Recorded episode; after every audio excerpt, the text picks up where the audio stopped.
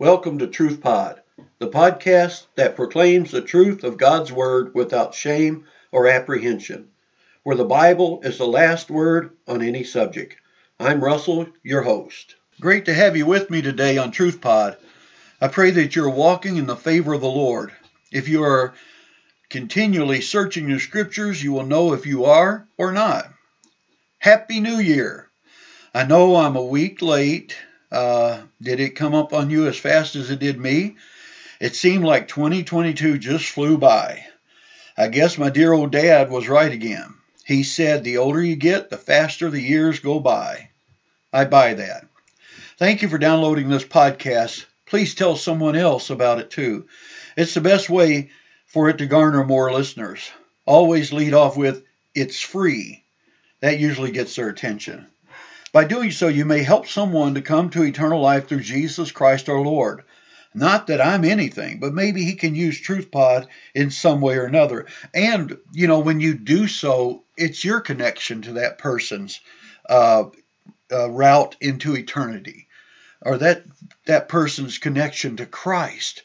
You know, it's you doing something. You doing something to point them to a way to Jesus. You know, and uh, again, it's just another one of the many ways media helps us today in reaching the lost for Jesus. This this podcast or other uh, podcasts that are out there telling people about Jesus. Uh, this work of putting this podcast out each week is uh, not for my recognition or for my glory, but I do it to point as many as will listen to Jesus just doing what John the Baptist did when he saw Jesus coming. He said to the crowd as he pointed at Jesus and said, Behold, the Lamb of God. You can do it too to give it to give it a try, right?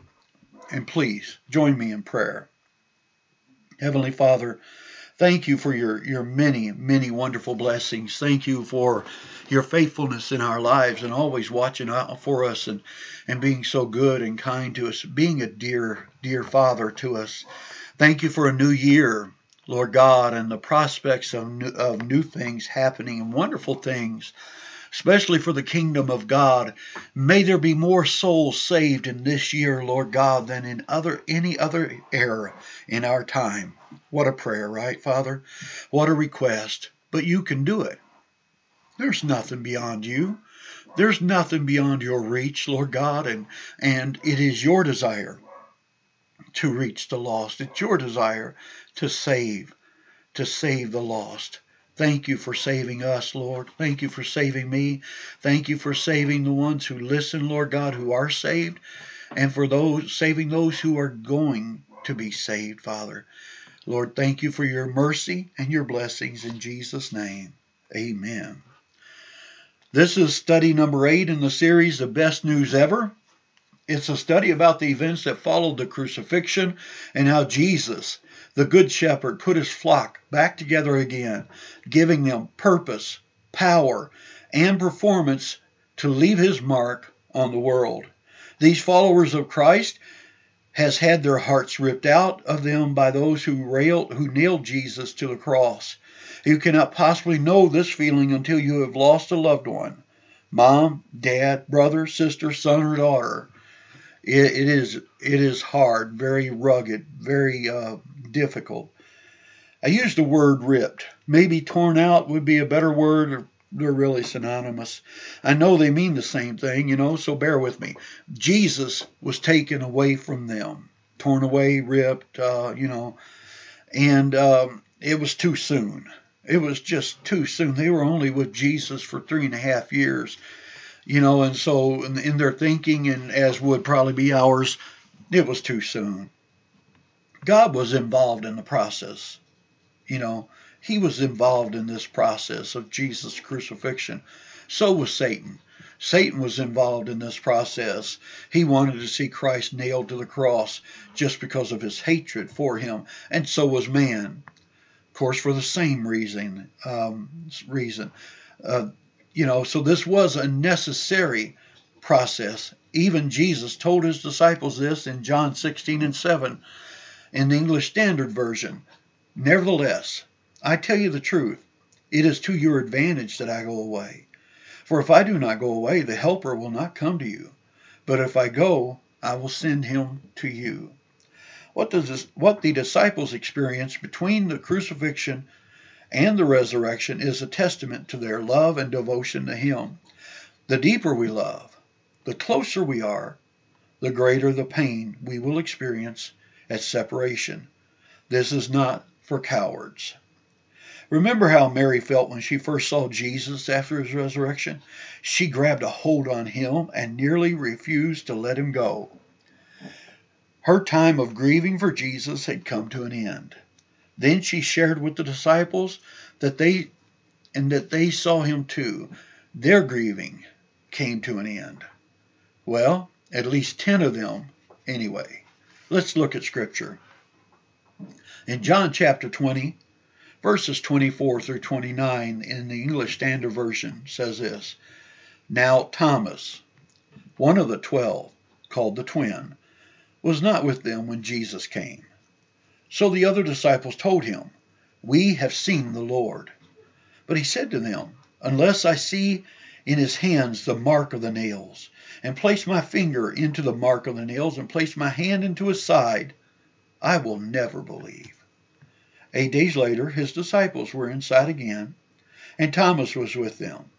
Although the doors were locked, Jesus came and stood among them and said, Peace be with you. Then he said to Thomas, Put your finger here and see my hands, and put out your hand and place it in my side. Do not disbelieve, but believe. Thomas answered him, My Lord and my God. Jesus said to him, Have you believed because you have seen? Blessed are those who have not seen and yet have believed. Okay, time for a roll call. Remember when they used to have that in school? The teacher would go down a list of names. Tommy Clark? Here, teacher. Barbara Lim? Here, teacher. It was done each and every morning before class started to make sure everyone was present and accounted for. So let's do that here. Matthew 10, 24, or 10, 2 through 4 of the English Standard Version says this The names of the twelve apostles are these first, Simon, who is called Peter, and Andrew his brother, James, the son of Zebedee, and John his brother, Philip and Bartholomew, and Matthew, the tax collector, James, the son of Alphaeus, and Thaddeus, Simon, the zealot. These are the ten disciples gathered in that room with G- when Jesus appeared to them besides the women, you know, who also were present. I purposely left out two names. One is quite obvious. His name is Judas. He is no longer alive after committing suicide when he betrayed Christ, so his name was uh, forever removed from the attendance roll. So, you know, he's not there. And I've said this before on a, in a previous episode that if Judas had not ended his life prematurely, and if he had repented of what he what he had done, he would have found grace and accepted acceptance back into the fold. I, I, I strongly believe that. Thomas, that's the other name. Where is Thomas? I'm sure the thought had crossed the minds of the ten. Where can he be? He should be with us. John, have you seen him? Peter, have you seen him? No one knows where Thomas is. The name Thomas means twin in the Aramaic language. The Greek equivalent is Didymus.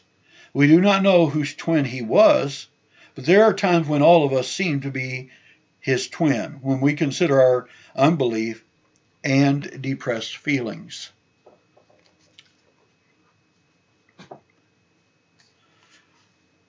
Doubt. My first point is this doubt separates us from one another.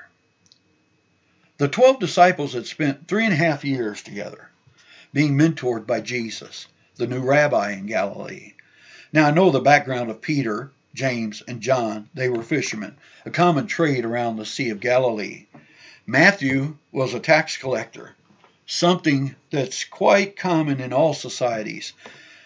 Um, they have their own group of people that they hang around with. Thomas. I'm not sure what Thomas did for a living. Maybe he was a fisherman. And there's some indications that he might have been, or maybe he was a farmer. My point is this Jesus brought together a group of men who represented various walks of life in that day. Try it sometime. It's hard to get a group of people together to do a project having such diverse backgrounds. The only way I could see the fishermen and tax collectors relating to each other would be with their fists. But since the gospel was to be taken to the whole world, people with different backgrounds would be invaluable. A farmer could start out talking about farming and end up talking about Jesus. Or a fisherman about fishing and turn the conversation about Jesus. In that time period, these men had become like brothers, sharing joy and laughter as well as hurt and sorrow with one another. They would even defend one another from peril because of the closeness they had.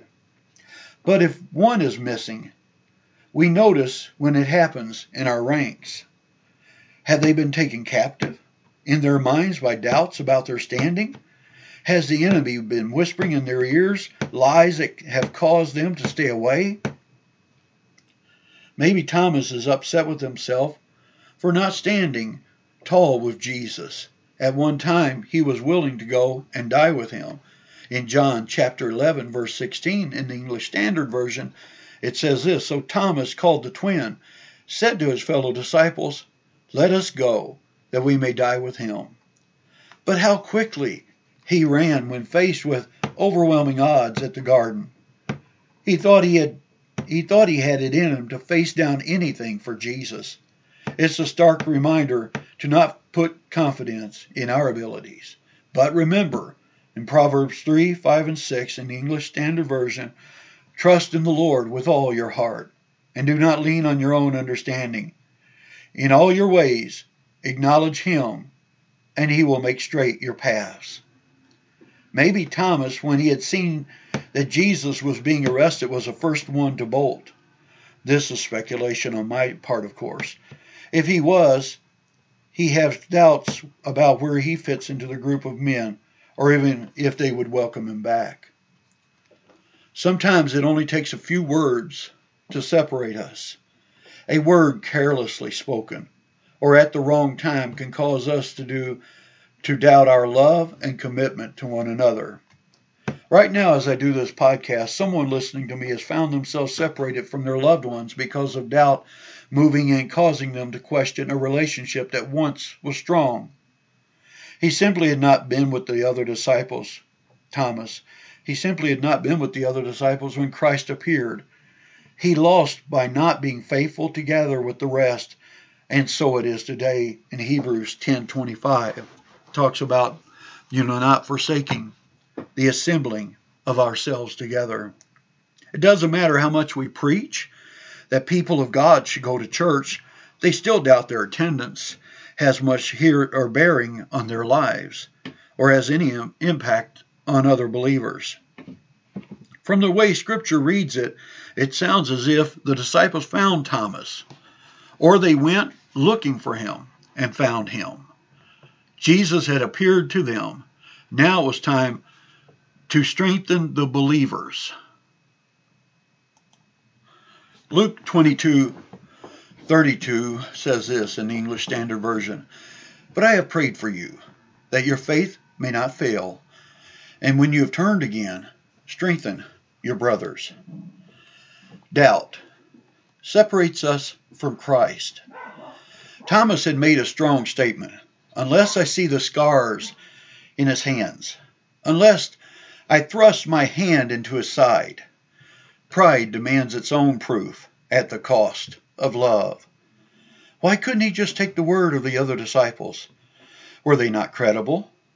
Would they deliberately seek to mislead him? Are they playing some cruel joke? Like the rest of the disciples, he saw him die. And he knew from past experiences that death is final. No one walks away from their tomb. like he put a lot of confidence in what he saw. All unbelief is unreasonable, obstinate, rebellious, prejudiced, presumptuous, insolent, and stubborn. I have heard people preach about this time in Thomas's life and they try to spin it into a positive thing. This kind of ideology can be dangerous because it gives gives credence to doubting Christ and his power. Did you know that the only time in Scripture that Jesus was prevented from working miracles was because people were filled with unbelief, motivated by unbelief, leaving, living a, de- a life of doubt? This was the only time in Scripture that he couldn't go and he had returned home, you know, to Nazareth, and he says he couldn't he couldn't do many miracles there because of their unbelief. And I'll, I'll just read it here, okay? Matthew 13, 58 says this in the King James Version.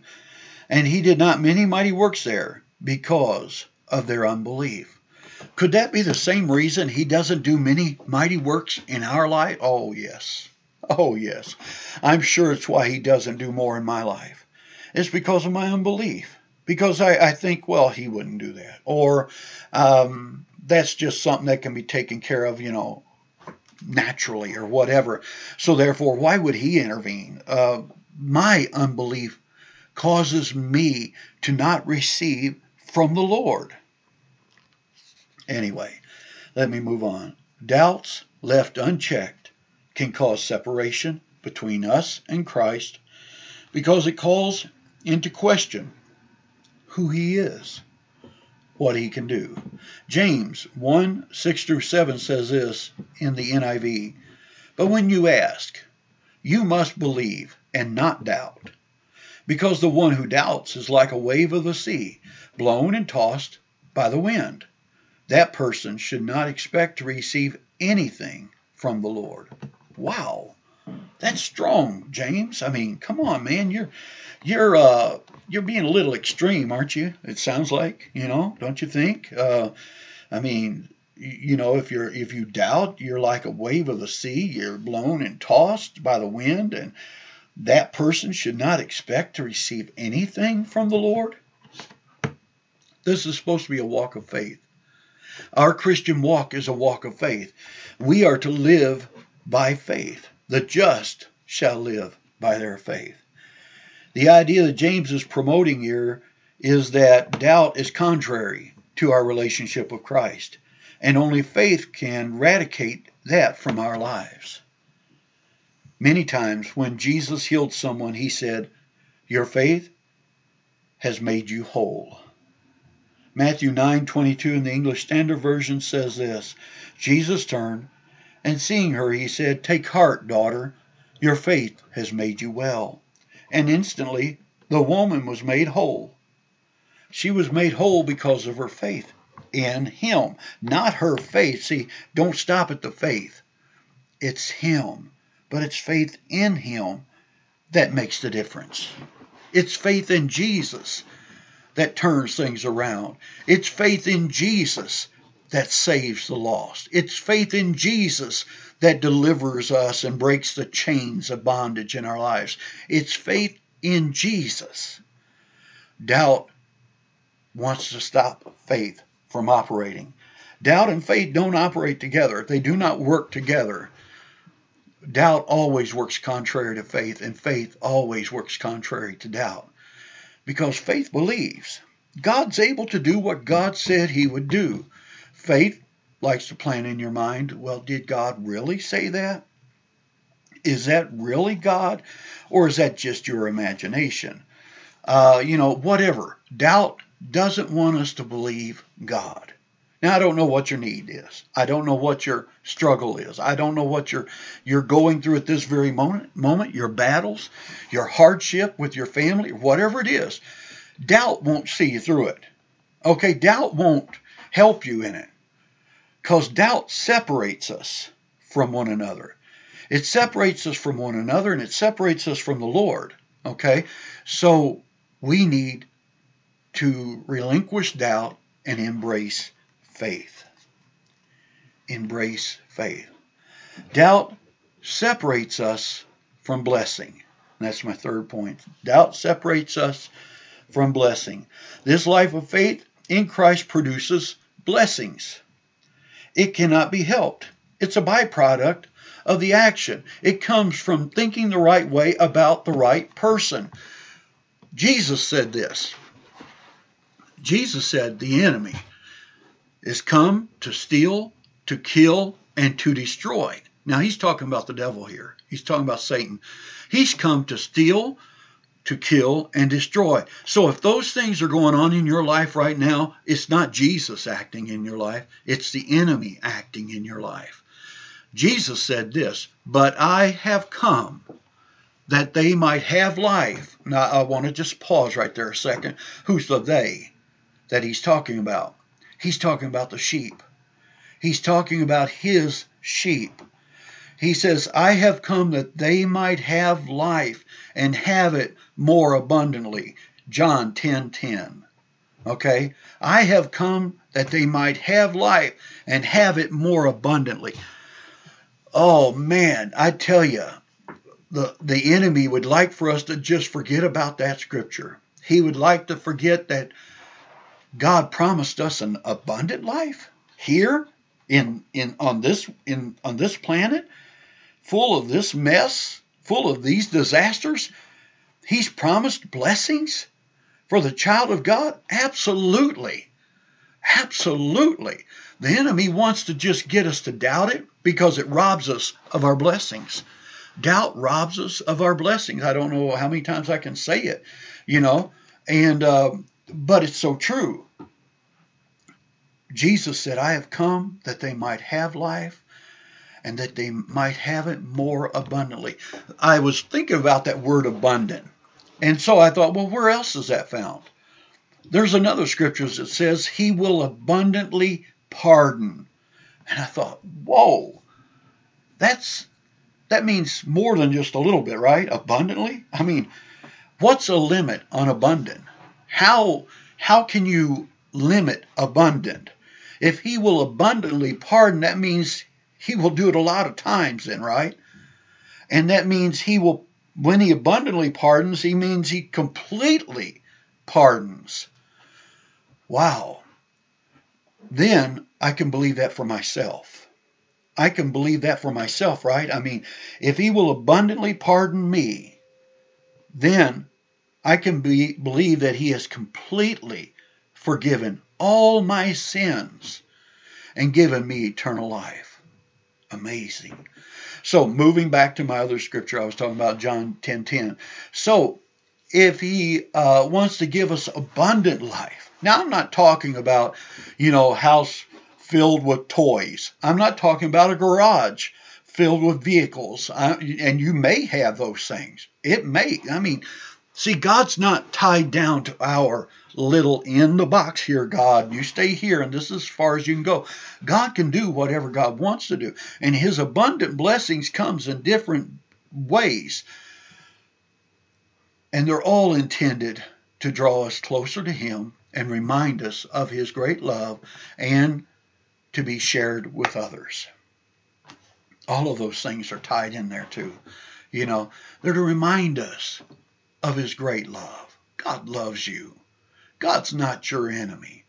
God is not against you. He is for you. He loves you. He cares about you. You're on His mind every single day. You and I, we're on His mind all the time. He's God. He can do that. I mean, you and I, we would break, okay? But he, you're on His mind. You might be traveling down the road right now and you got a heavy load on your heart, but God has you on His mind.